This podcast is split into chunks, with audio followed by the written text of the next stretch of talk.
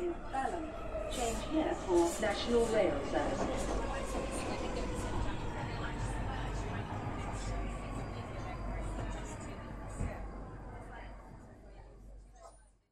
Bine ai revenit în stația Londra. Eu sunt Manuel Cheța de la manuelcheța.com și tu asculti podcastul Un român în Londra. Suntem de data aceasta la episodul numărul 171 denumit Un mic scandal pentru o dietă completă. În acest episod vreau să vorbesc despre motivele pentru care conservatorii tot câștigă alegerile, despre scandalul ridicării restricțiilor pe data de 19 iulie și despre huliganismul de la Wembley la Euro 2020.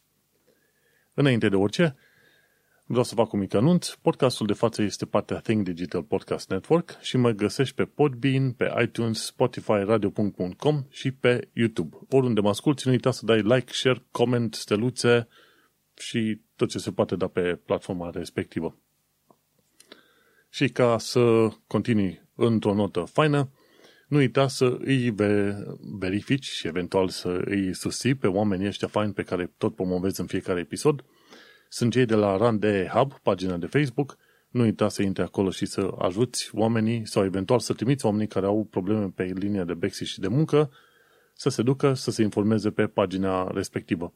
Bineînțeles, pentru europeni, imigranții europeni, de 3 million pe Twitter este sursa numărul 1 de informare.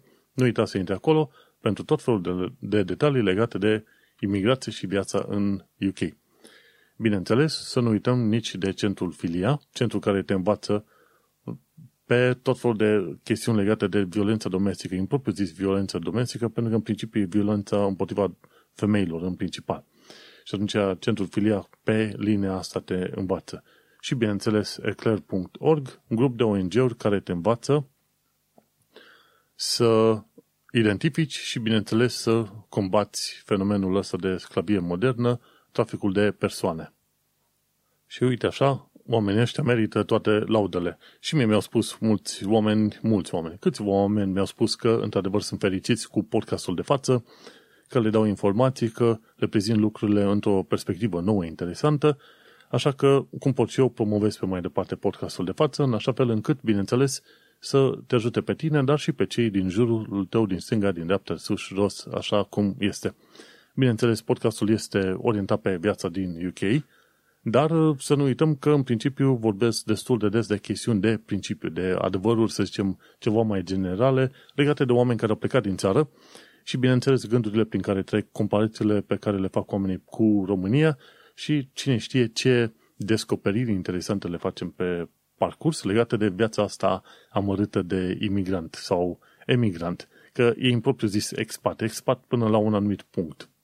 Când te hotărăști să te stabilești într-un loc, deja ești în categoria de imigrant și nu este un termen foarte urât de pomenit, ci pur și simplu ai o situație de fapt.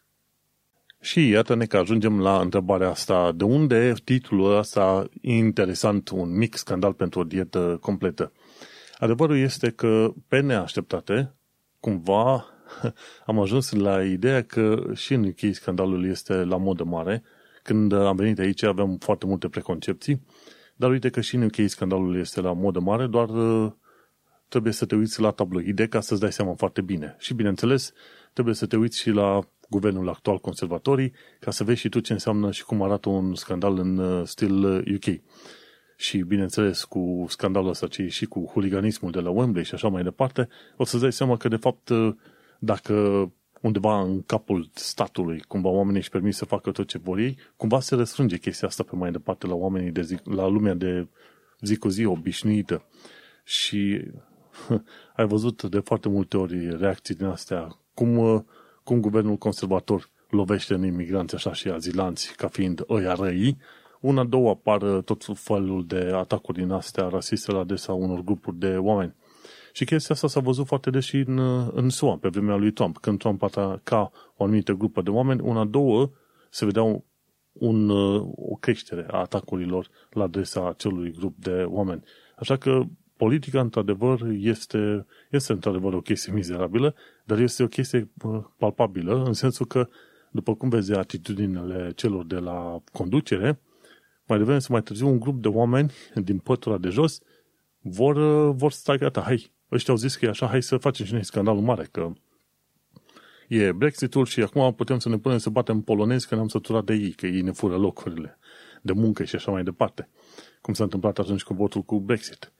Și vezi, atitudinea asta din uh, politică se traduce în evenimente pe stradă și, bineînțeles, în uh, viața unora afectată pe zi.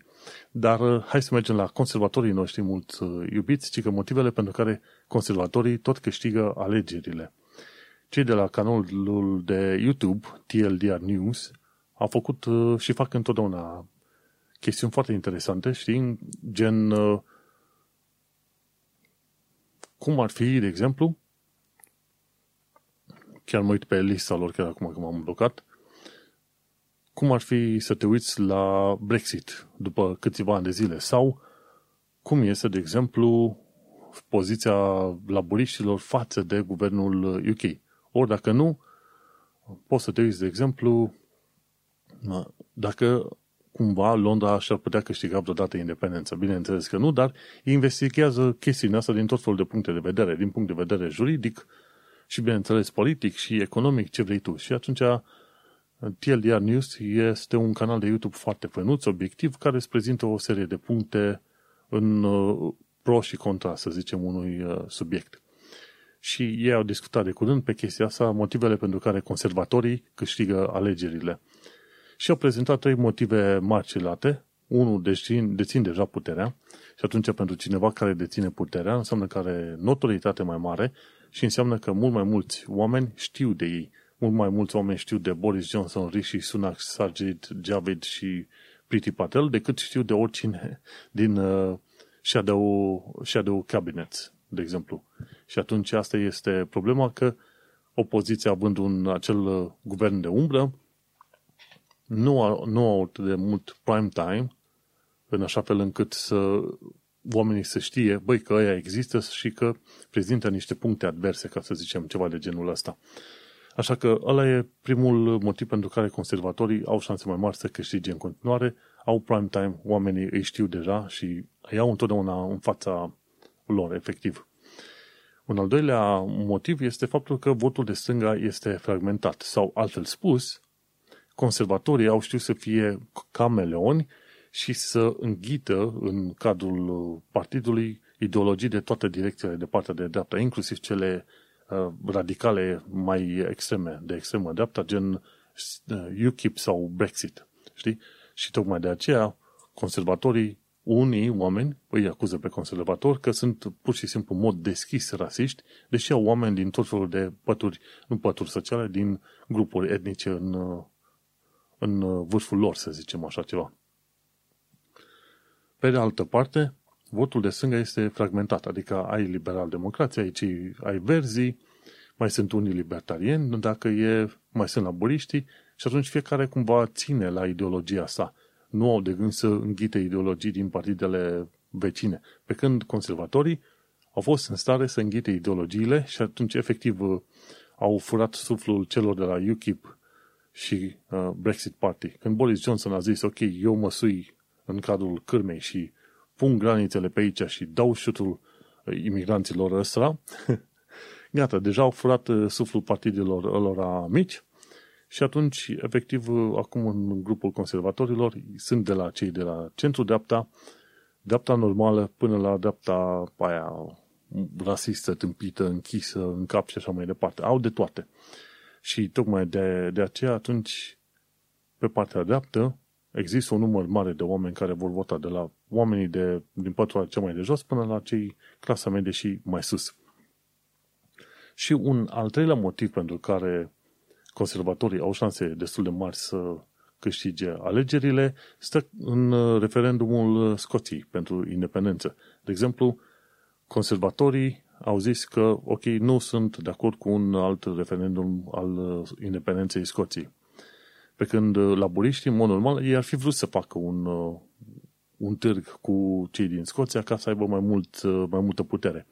Dar cei din Scoția au spus, ok, cu laburiștii vom face târg dacă ne promit un referendum de independență. Și atunci laburiștii nu pot să facă treaba asta și nici nu vor vrea să facă nici ei treaba asta.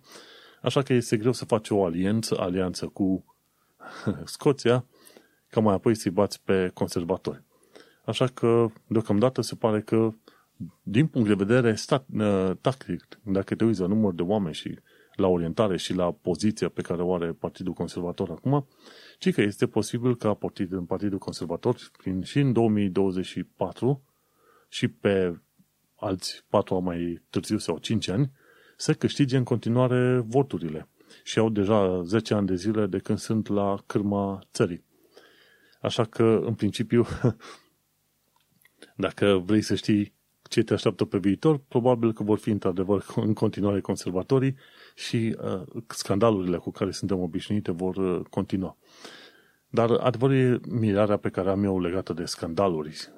Vine de la pre, preconcepția pe care o aveam eu legată de fair play și că politica în Marea Britanie se face într-un alt mod sau ceva, fără să mă informez în mod real, fără să citesc o carte, fără să mă documentez, să știu cum ar fi mai interesant și mai bine de văzut sau de înțeles politica din UK. Uh, până la urmă, ceea ce trebuie să înțelegi este o altă țară, alți oameni, până la urmă multe lucruri se fac cam la fel în mai toate țările, ai nevoie, nu știu dacă ai nevoie, dar în principiu așa se întâmplă că ai o, o mulțime de, de politicieni care ajung la putere, își împart puterea cu prietenii și pe aia în continuare continuă să mintă, să păcălească oamenii de colo-colo și să ia niște măsuri după cum îi apucă pe ei capul. Asta e.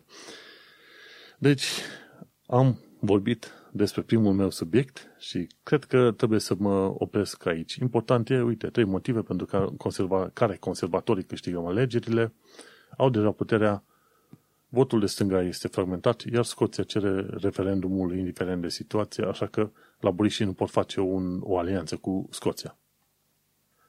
Bineînțeles, dacă te întrebi de unde și până unde interesul meu pe, pentru chestiuni politice, este că undeva în urmă cu vreo 5, 6, 7, 8 ani de zile mi-am dat seama că până la urmă politicienii pot decide inclusiv ce mănânci tu, ce, cu cine dormi, pe unde dormi, pe pat, pe sub pat, cu cine îți faci viața și bineînțeles atunci este bine să fii atent cât de cât la discuțiile ce le au în, în spațiu public politicienii de orice fel, să știi care politicieni sunt mai normal la cap și care nu, pentru că deciziile pe care le au ei te pot afecta în viața de zi cu zi, inclusiv la lucrurile, lucrurile cele mai mici. Pe de altă parte, nu mă așteptam să fiu chiar atât de interesat de politica din uh, Marea Britanie, dar uh, se pare că scandalul ăsta atrage atenția mult mai mult. Știi, știi cum este? Ca în uh, cadrul, în cazul tehnologiei. Când totul merge, nimeni nu-și dă seama că tehnologia aia ține în picioare, ce știu, o mașină, un avion, ce vrei tu. Când tehnologia pică, ei bine, atunci iese în evidență în foarte multe lucruri și te uiți, băi, ce proastă este mașina asta, ce aiurea este avionul ăsta, că nu funcționează cum trebuie. Așa și aici, când sunt anumite lucruri care pur și simplu nu funcționează cum, cum te aștepta să funcționeze, bineînțeles că ți ies în ochi și te atrag. Și vrei, nu vrei. Asta este viața. Și cumva mergi pe mai departe. Adevărul este că nu aș vrea să am viața unui politician, nu m-ar interesa să intru în asemenea polemici sau pe direcția respectivă, deși în continuare aș susține, susține și susțin în continuare oricare român în UK care ar vrea, bineînțeles, să participe la alegeri locale, generale, naționale, ce vrei tu pe mai departe, pentru că, bineînțeles, este nevoie de reprezentativ, reprezentativitate minoritară ca în felul ăsta să-și dea seama britanicii că, într-adevăr, uite, băi, avem între noi un uh, grup de oameni, niște ăștia, vrem să știm ce cu ei și, bineînțeles, să ne învățăm cu ei, știi, să simți mirosul omului, ca să nu ți se mai pare străin și să zici, ok, și cu ăsta, hai să scăpăm de el, că poate, poate nu ne convine. Mergând pe mai departe, hai să discutăm de următorul uh, subiect interesant, ci că scandalul ridicării restricțiilor pe 19 iulie. Și acum este o certă destul de mare prin UK uh, pe treaba asta, pentru că pe data de 19 iulie se vor uh, ridica restricțiile legale de participare la evenimente majore, de mască, de orice vrei tu. Și atunci oamenii își fac probleme destul de mari, pentru că vor fi destul de mulți care nu vor respecta regulile de, să zicem, sociale, de bun simț. Adică dacă te urci într-un autobuz, îți pui mască. Dacă te urci într-un loc foarte aglomerat, îți pui mască, să stai la distanță de oameni. Toate lucrurile pe care le-am făcut în UK, mai mult sau mai puțin obligații de legile UK. După ce se ridică acest lockdown, ci că va fi destul de mare problemă. Am înțeles că undeva prin Olanda, de curând au crescut infecțiile enorm de mult, mai ales de când s-au deschis uh, acele cluburi de noapte. S-au dus lumea la petrecere, distracție și acolo a fost locul cel mai bun în care s-au putut infecta și infectările au crescut exponențial. Și același lucru se va întâmpla și în închei. Când se vor deschide cluburile de noapte, atunci să vezi poveste și durere. Și așa că te duci pe mai departe și vei descoperi că toată povestea asta cu coronavirusul nu se termină. Tocmai de aceea, chiar dacă te-ai vaccinat de două ori, în continuare este bine să folosești mască și să folosești cam același reguli de bun simț ca în oricare altă dată. Te speli pe mâini, folosești mască, stai la distanță și ventilezi zona cât poți de mult.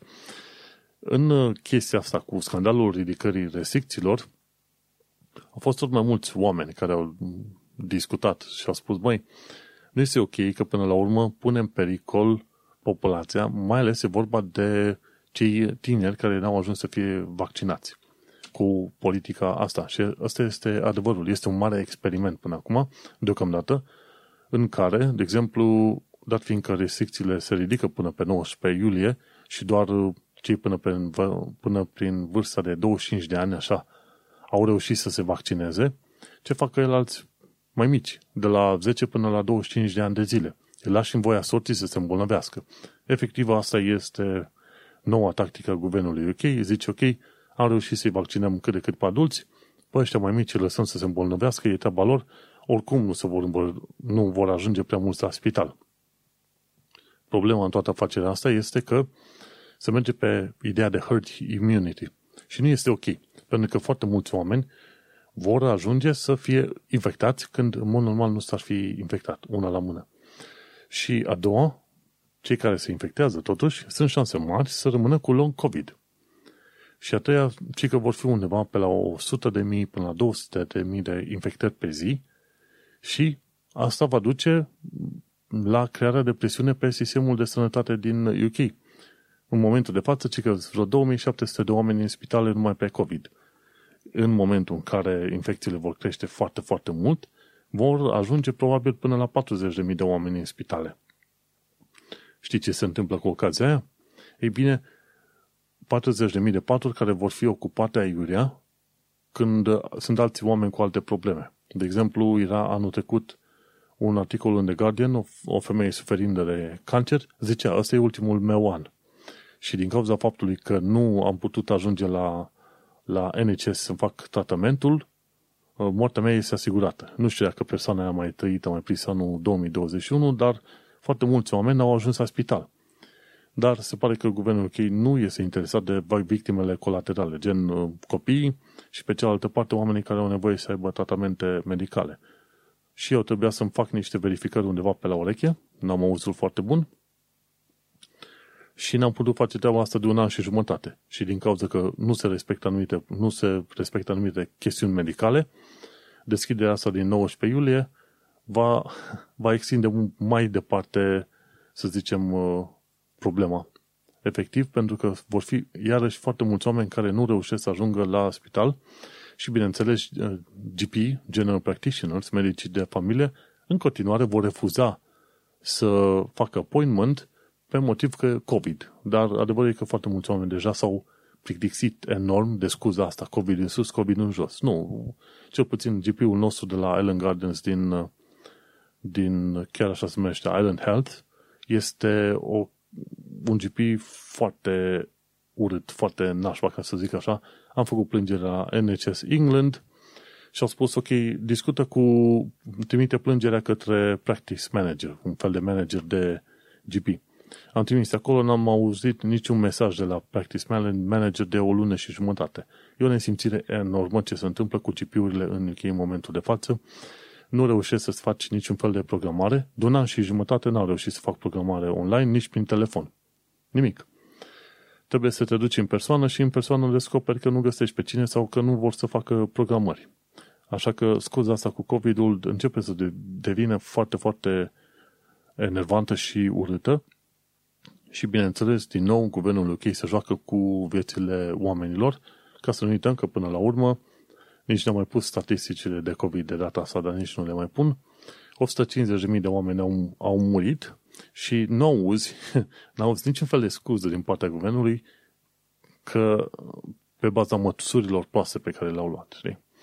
Și asta este. Sunt foarte mulți oameni care sunt uh, supărați în perioada asta și polarizarea mare pe sema deschiderii pe 19 iulie încă există și va exista o bună perioadă de timp. Sunt mulți oameni care zic că purtatul măștii trebuie să devină o necesitate socială. Nu neapărat să există o lege, ci o necesitate socială. Adică noi între noi să ne discutăm și să îi arătăm pe, cu degetul pe aia care nu poartă mască. Chiar vaccinați. Știi? Și un lucru important pentru care să porți în continuare mască este că există o treime dintre oameni care nu generează răspuns imunitar la vaccin așa cum trebuie. Și atunci acei oameni se, trebuie să se protejeze. Și acum nu înțeleg treime din care categorie specifică de oameni, dar cu adevărat există o mână de oameni care chiar vaccinați nu generează răspuns imunitar cum trebuie și atunci ăia trebuie să fie cumva protejați. Deci, în continuare, chiar dacă există vaccin, oamenii ar trebui să poarte mască și să se protejeze. Așa că ridicarea restricțiilor pe data de 19 iulie este doar uh, o asigurare din partea statului american, era să zic, guvernului britanic, a faptului că nu vei lua amendă când faci petrecere pe acasă. Dar pe de altă parte trebuie să îți folosești creierul și bunul simț ca să mergi în continuare. Chiar, chiar și Boris Johnson zicea la un moment dat, băi, uh, o să depindem de voi să respectați anumite reguli legate de distanțare socială și așa mai departe. A pasat toată chestia asta pe, pe seama populației și guess what? Nu funcționează. În sensul că dacă populația este lăsată să-și facă de cap, aia va face, își va face de cap. Cât au existat regulile, s-au menținut, când s-a dat drumul sau ridicat restricții, deja oamenii au început să-și ia în cap și să facă pe nebunii, bineînțeles, au crescut numărul de infectări. Și mă miră în toată afacerea asta când văd că oameni încă plâng că nu, nu poate să meargă în concediu, nu știu pe unde zic. Măi, prietene, în continuare este pandemie, tu bucură-te că trăiești. Gândește-te că de vreme ce pandemia nu este terminată și există foarte mulți oameni infectați, milioane și milioane de oameni infectați, sunt șanse mari ca uh, acest COVID să reușească să creeze o, să genereze o variantă care bate vaccinul. Și atunci ce te faci? O să fie întotdeauna o, o luptă în aia continuă în care uh, COVID-ul bate vaccinul, trebuie să găsești vaccinul, iarăși bate, iarăși găsești nou, să treci prin val și prin val și prin val. Cum, ai, cum am mai spus și anul trecut, coronavirusul ăsta, de fapt COVID-ul, pandemia asta, se va termina cam 2-3 ani de zile. Ei zic că o să fie long term, dar uh, nu știu ce să zic, nu știu dacă va fi chiar în stilul la gripei. Știi că gripa e sezonieră, iarna lovește din greu gripa peste tot.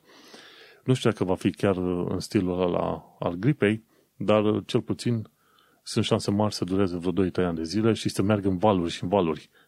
Când UK rezolvă cu COVID-ul, în Africa va fi o problemă și atunci din Africa va fi reimportat, reimportat în UK. Așa că pandemia asta va dura, va dura foarte mult pandemie care în mod oficial a omorât 4 milioane de oameni, dar neoficial sunt undeva liniștit vreo 20. Dar uh, se pare că oamenii s-au plictisit, s-au obișnuit cumva de, cu numerele astea, cu statisticile astea.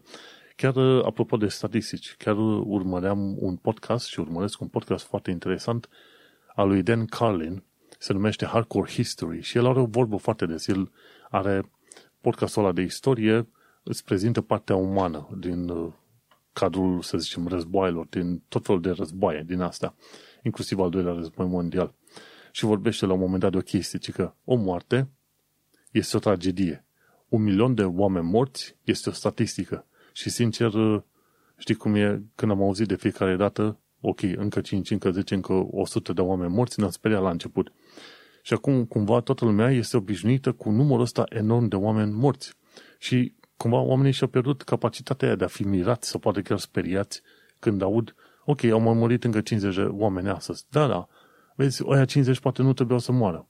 Și gândește-te că odată ce avem vaccinurile astea, grupa de oameni care încep să moară se mută de la ea bătrâni puțin mai mult către ea mai tineri. Și e trist. Ține minte vorba aia, că un, o moarte e o tragedie, un milion de morți e o statistică. Și din păcate acolo am ajuns uh, să ne comportăm ca în perioada de, de, de, de război în care să zici, ok, admitem că pierdem un număr de oameni și cu asta basta. Și probabil că asta este și tehnica celor din guvernul UK. Un număr de oameni vor muri și cu asta basta. Bun. Despre huliganismul de la Wembley vorbesc puțin mai încolo, după ce iau această mică pauză. Acest, această primă parte a podcastului este difuzată pe radio.com în fiecare joi, pe, de fapt nu chiar în fiecare joi, ci joia pe la ora 8 seara. Cine vrea să asculte podcastul ăsta în continuare, să nu uite să intre pe manuelcheța.com sau, bineînțeles, să se aboneze pe Podbean, pe tot felul de platforme unde mă pot găsi și unde pot asculta podcastul în deplinătatea sa. Mersi fain și sănătate! Și ca de fiecare dată am uitat să pomenesc faptul că podcastul este înregistrat pe data de 13 iulie 2021. am trecut deja de miezul nopții și acum că mi-am luat pauza de cafea, mi-am adus aminte că trebuia să specific când am înregistrat podcastul, dar mai bine mai târziu decât niciodată. Hai să trecem la alte secțiuni, mai mult sau mai puțin interesante din uh, podcastul ăsta, ci că învață limba engleză și cultura britanică. Și așa, ok, la limba engleză. 17 cuvinte pe care le auzi numai în UK. Eu mi-am notat numai câteva dintre ele, nu chiar toate 17, dar sunt unele pe care chiar le-am auzit în jurul meu și doar aici le auzi, nu prin uh, multe alte locuri. Unul dintre ele este ta. Ta înseamnă thank you. Foarte bun.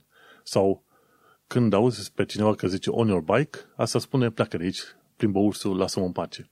You alright? E, e un salut pe care îl auzi foarte, foarte des, care nu înseamnă nimic decât sal. Și tu zici, zici la fel uh, ca răspuns sal.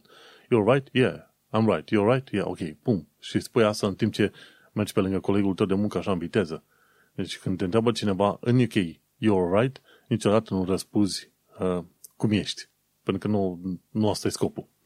Doji e un termen folosit uh, foarte des în UK care spune, ok, seamănă a scamatorie, ceva nu este în regulă cu chestia asta. Cheers. Când îi mulțumesc cuiva, îi zici cheers. Sau la o bere sau ceva, îi zici cheers.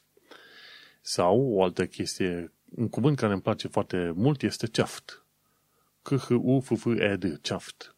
Și asta înseamnă că ești fericit, ești mulțumit, ești bucuros cu o anumită chestie, știi? Te guduri, așa. Bun. Altă, altă chestie care este foarte des folosită în închei e gutted. g u t t e d Gutted înseamnă că ești lovit uh, cu pumnul în abdomen, dacă vrei să traduci așa, te simți foarte nașpa, foarte păcălit, foarte supărat pe o anumită chestie. Uh, o altă chestie este knackered. Knackered e K-N-A C-K-R-E-D. Knackered e un băut amețit, ceva de genul ăsta.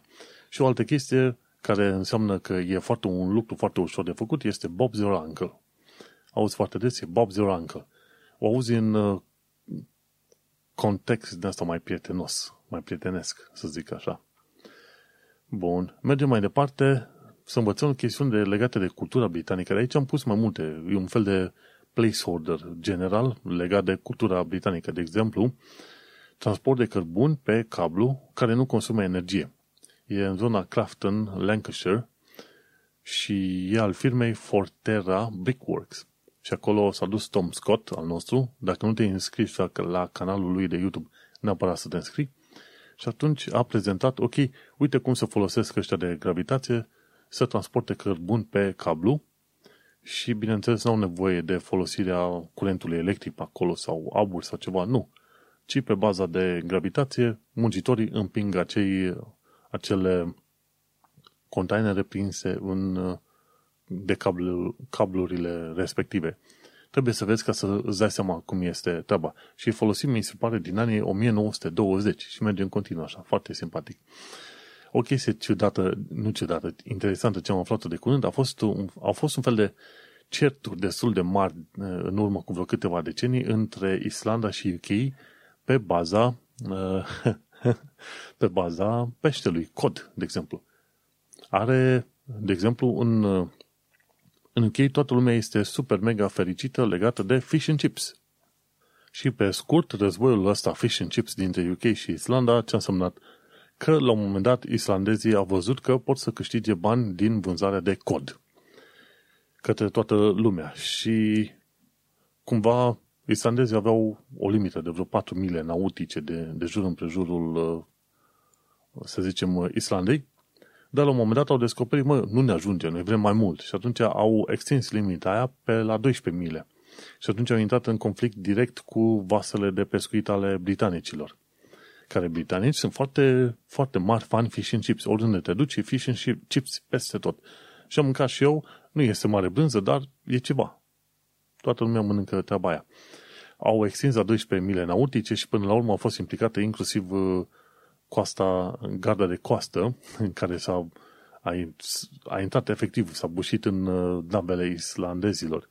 Și islandezii nu s-au lăsat, au spus, nu, noi vrem 12, 12 mile nautice, altfel uh, facem scandal mare. Și până la urmă au obținut acele 12 mile nautice, au spus, măi, nu ne dăm la o parte. Și ca să scutez toată istoria, până la urmă au cerut o extindere până la 50 de mile și mai, mai apoi până la 200 de mile nautice.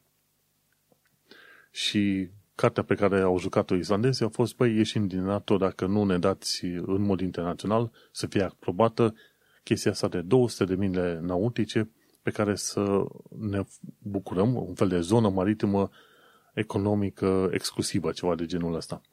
Și au, și au primit aia pe amenințarea că vor ieși din NATO. Islanda care nu are armată, știi? Foarte tare figura asta.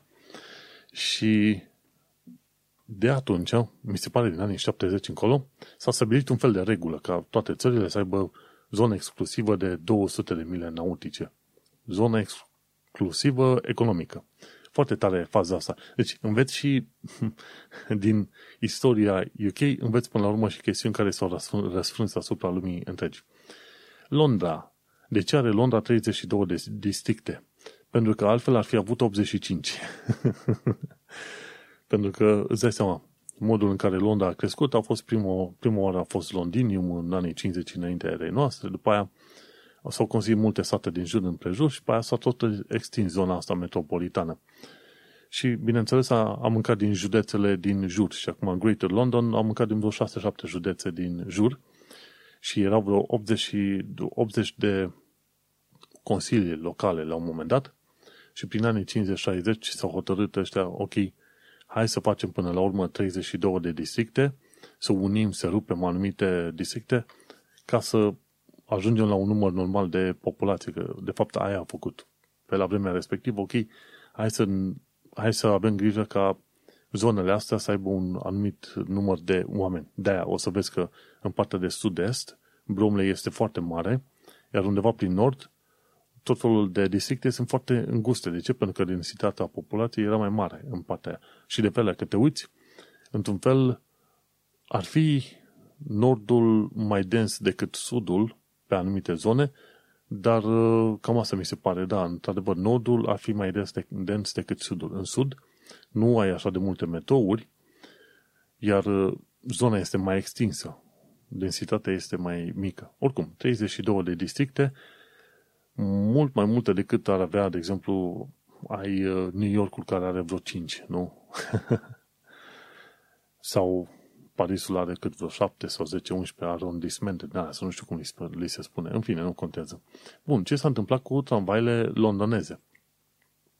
Păi au existat tramvaie și tramvaie la un moment dat erau din alea double-deckers. Și ce s-a descoperit este că în comparație cu undergroundul care s-a inventat, se inventase deja dinainte, tramvaile erau gălăgioase, lente, urâte, ce vrei tu să fie. și mai apoi tramvaiele au fost înlocuite de către troleibuze, autobuze cu acele, acei captatori. Și tocmai de aceea troleibuzele au fost mai utile decât tramvaiele pentru că erau ceva mai uh, ușor de mutat. De exemplu, dacă avea un obstacol, putea să se ducă în jurul obstacolului, pe când tramvaiul nu putea. Și oamenii cumva nu au fost uh, interesați, efectiv, și au fost foarte multe cauze din asta, printre care și motivul ăsta economic. Oamenii nu au fost interesați și așa că n-au mai folosit tramvaiele așa de mult. Au trecut pe troleibuze. Și după troleibuze, bineînțeles, până la urmă au reușit să treacă pe autobuze normale și pe metro. Cumva au început să revină tramvaiele, așa că vezi în Londra, vezi în Croydon, în zona Croydon sunt tramvaie și mi se pare că orașele mari au început să reintroducă o parte dintre tramvaie. Cumva au început să fie fancy. Și așa că tramvaiele londoneze dispar și reapar Cred că după 100 și ceva de episoade, dacă asculti chestiuni strict legate de Londra, ai putea la un moment dat să te pui să scrii o carte, o mică carte de istorie. Și că viața în Londra între 2015 și 2021. Cum a fost re- relatată de unul dintre barzii tăi preferați, Manuel Cheța de la manuelcheța.com. Hai să mergem mai departe. Informații practice nu am deocamdată, dar în schimb, la viața în Londra și în străinătate am două sugestii foarte faine du-te și vizitează Marble Arch Mount, deci în partea cu Marble Arch, la capătul Oxford Street, s-a, s-a ridicat un deal foarte mare, de vreo 25-30 de metri, cu o platformă de vedere. Și la platforma respectivă văd că sunt niște instalații de lumină în ultima perioadă. Trebuie să plătești ca să intri acolo, dar de pe platforma aia, ci că poți să vezi Oxford Street numai și bine. Într-o zi o să mergem și noi pe acolo, ne-am mai dus în vizită pe Oxford Street la un moment dat, însă nu, nu este extraordinar de interesant. De exemplu, ce m-a supărat când am mai fost pe Oxford Street, n-aveai un loc de mâncare, chiar dacă era de fast food, dar un loc făinuț, gen o mâncare din, din asta turcească, faină. Nu ai așa ceva. Ai doar câteva, când e vorba de mâncare, doar magazine din alea de American Sweets, efectiv American Sweets. În rest, n-ai nimic, trebuie să te duci pe străzile lăturalnice ca să prinzi ceva de mâncare. Bineînțeles, noi am fost undeva pe la vreo 6-7 seara, când uh, erau la un moment dat niște buticuri din asta de mâncare, dar le-a închiseseră mai devreme. Dar altfel, dacă vrei ceva de mâncare, să nu te duci pe Oxford Street, du-te prin oricare alt loc învecinat. În fine, și Buckingham Palace, pe bază de bilet, plătești un bilet ca să poți să te duci să iei un picnic în, în grădina de la Buckingham Palace. Singurul moment în care am vizitat acea grădină de la Buckingham Palace, de fapt au fost două momente, a fost în jocuri video. Unul într-un joc Assassin's Creed în care acțiunea se întâmpla în, în Londra, undeva prin secolul 17-18, ba nu, chiar în secolul 19.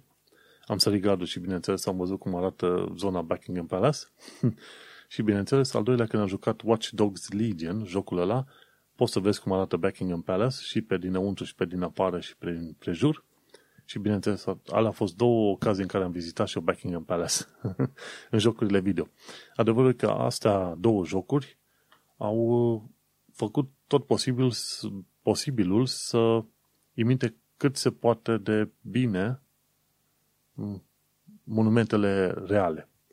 Acum nu înseamnă că, de exemplu, uite, la Shard n-au respectat proporțiile și multe alte chestiuni și intrările și ieșirile, cum e pe acolo. Dar, ca idee, în principiu, clădirile astea istorice și care pot fi vizitate au fost, uh, sunt destul de bine reprezentate în uh, jocuri. Hai să mergem pe mai departe la actualitatea de zi cu zi din uh, Britania. Cică, a fost descoperită o bombă din al doilea război mondial neexplodată în zona London Bridge Guys Hospital. Nu s-au dat detalii exacte unde a fost descoperită această uh, bombă din al doilea război mondial. Dar uh, din când în când se mai găsesc. Ba pe malul Tamisei, ba cineva vrea să-și renoveze casa și în subsol dă de bomba aia. Așa că Londra a fost foarte puternic bombardată în cel de-al doilea război mondial. Trimiteau ăștia rachetele din Olanda sau tocmai din Germania. Bun. Un, o metodă prin care îți dai seama că viața revine la normal în UK este când auzi că e haos la Heathrow, la terminalul 5, terminalul internațional. nu mai are rost să mai zic ce și cum. Important e că nu s-au putut face trecerea aia de, de porțile de securitate pentru că nu aveau suficient de mulți oameni. Și o altă chestie în semn că viața revine la normal în Ronda, atacurile cu acid au revenit în uh, atenție. Numai până să mă mut în Londra n-am știut că se, se întâmplă așa ceva. Una la mână sunt înjunghierile astea între gășile astea de cartier care se bat pentru teritoriu și alta la mână când unii se ceată cu alții sau când unii tâhăresc pe alții, folosesc uh, acid, cum zic ei, probabil ar fi ceva clor amestecat cu apă care îl dă în fața oamenilor. O altă chestie de, destul de urâtă, lucruri de care nici nu știam că se întâmplă efectiv sau că se pot întâmpla în principiu la o scară atât de mare. Dar uite că se întâmplă. Bun, și aici discutăm de unul de subiect, ci că huligalismul de la Wembley la Euro 2020. Ci că cumva UK s-a rușinat foarte tare pe, pe chestia asta cu huliganii englezi, dar din ceea ce știu eu, huliganii englezi și aia turci sunt cei mai rări din tot UK-ul, din, tot, din toată zona europeană. Și a ieșit în evidență când suporterii ăștia huligani englezi au intrat cu forța în uh, stadionul ăla de la Wembley. Și au reieșit, reieșit informații cum că foarte mulți oameni dintre stewards aia au permis să intre așa pe, pe ascuns, cum se spune, s-a dat mită pe bandă rulantă, poliția nu a fost de față să ține sub control. De fapt, de, aproape de fiecare dată când ies huliganii ăștia pe stradă, poliția nu intervine. Dar am văzut ca poliția să intervină la protest gen uh, Sara Everard sau la Black Lives Matter. În asta două situații am văzut că se intervine în forță foarte puternici, dar când sunt huligani englezi pe străzile din Londra și fac dezastru, efectiv dezastru, trebuie să te uiți doar la mizerie și la distrugerile făcute, poliția nimic. Stă și se uită. Și după aia auzi, am făcut 80 de arestări. Păi unde? Că nu v-am văzut pe nicăieri cum au făcut voi arestările alea. Pe unde erați voi, mă? Inclusiv Jonathan Pye, asta nu-i numele real, e comediant, a spus că a făcut un, chiar un video, zice, băi, o națiune de wankers. zice, cum poți să faci așa ceva la Wembley, fratele meu, tocmai când e un uh, fenomen și e un uh, campionat internațional. Bineînțeles, uh, Anglia a nimerit cu Italia în finala campionatului și cumva oamenii sperau că se va câștiga. Și toată țara a făcut mare vâlvă pe chestia asta că it's coming home, adică UK-ul va aduce până la urmă echipa de fotbal a UK, echipa de fotbal masculină UK va aduce până la urmă medalia acasă. Ei, și ce s-a întâmplat acolo cu jucătorii? O parte dintre jucătorii n-au acceptat medalia de locul 2, gen de argint, și au dat-o jos. O nesimțire extraordinară ce a fost și pe acolo. Și a fost un lucru total nedemn, ca să zicem așa. Și un lucru care, de care nu s-a discutat foarte des e, băi, uite, la campionatul de femei nu auzi, nu vezi chestia asta. Să fie o mulțime de femei ieșind pe sadă și dând cu toate lucrurile și distrugând toate cele. Când sunt campionatele de fotbal de femei și am înțeles că au ajuns până în finală sau chiar au luat premii mari de mai des decât campionatul de bărbați, nu se face caz, nu se discută pe chestia așa de mult. Dar când e să șteacă, și gândește-te, marea, marea majoritate a suporterilor în fotbalul masculin sunt, uh, sunt bărbați. Și, bineînțeles, ăștia care au, sunt huliganii englezi, tot bărbați, normal. Și își fac de cap în uh, meciul. Oarecum când sunt meciuri din astea și pleacă suporterii englezi în, uh, în Europa, toată lumea se, se uită foarte urât la ei pentru că sunt, sunt uh, pur și simplu abjecți. Nu toți suporterii, ci doar uh, huliganii. Dar acum îți dai seama, înțeleg să fie gălăgios omul sau să se bucure, dar nu să facă distrugere și mizeria pe care au făcut-o ăștia prin Londra și prin zona Wembley. Și bineînțeles, a, a reieșit la iveală și faptul că ăștia suporterii, una la mână, nu știu să piardă, a doua la mână nu știu să câștige când a fost meciul ăsta cu Danemarca, ce au zis ăștia? Băi, suntem, uh, Anglia a bătut Danemarca, suntem foarte buni, suntem cei mai tari, cei mai șmecheri. Și când au ieșit suportării de la Wembley și au văzut pe ăștia, sau alți suporteri, respectiv pe cei de la, din, din uh, Danemarca, s-au pus să hărțuiască, să înjure, să amenințe copii, părinți, familii, pe acolo, pe bandă rulantă, știi?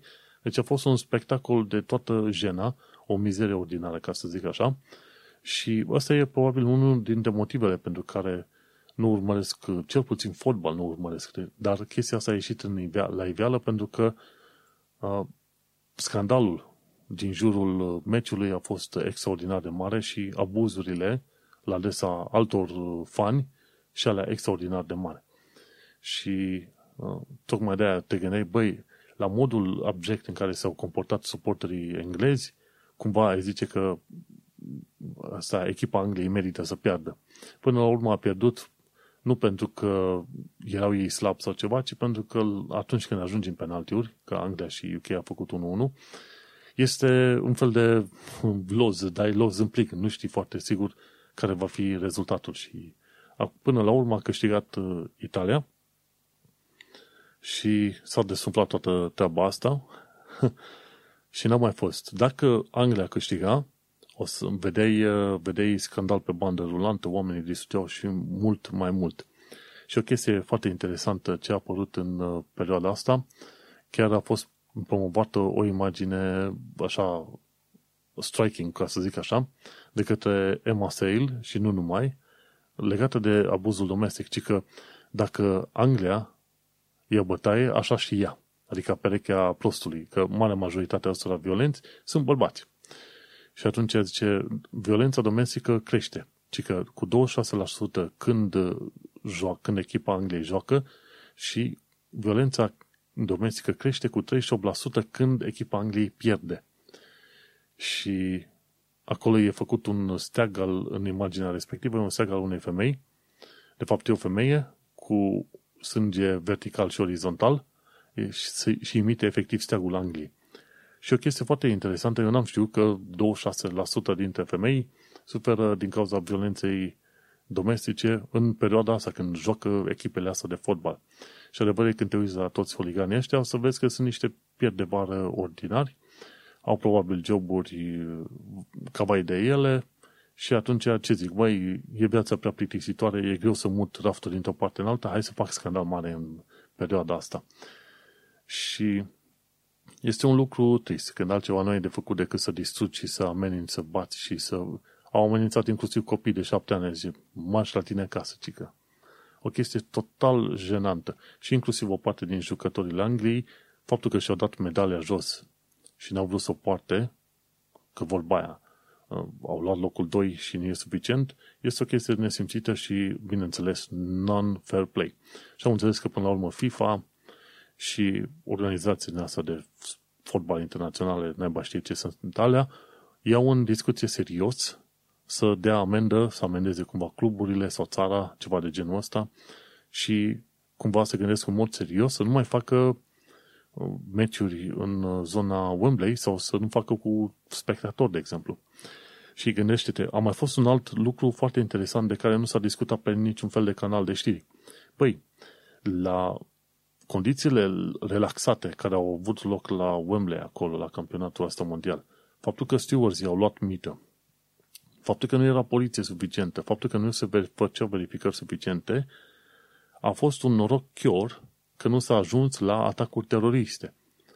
Pe bune. Deci, efectiv, dacă stăteau teroriștii pe canale de Telegram și pe tot felul de chestii să urmărească din capul locului cât de dezorganizați și de proști vor fi ăștia, la, la Wembley acolo, puteau să se ducă, trimiteau vreo 50-20 de jihadiști de ăștia, explodau pe acolo, putea avea mii de oameni morți. Deci, modul în care, îți dai seama, UK, echipa Angliei, pardon, a jucat foarte bine, a bătut tot felul de țări, de la Danemarca, ce știu ce alte țări a mai bătut, Danemarca, Germania, și acum au, s-au bătut cu Italia, s-au bătut binișor, ca să zic așa, și E un lucru bun. Adică, măi, ce au făcut oamenii ăștia este un lucru extraordinar. Echipa Angliei. Dar, uh, la un moment dat, au început toată lumea cu laudele. Ok, au venit avioanele astea pe care le vezi pe la tot fel de evenimente importante cu culoarele roșii, albe, albastre, nu știu cum li se spunea, Flying Eagles sau ceva.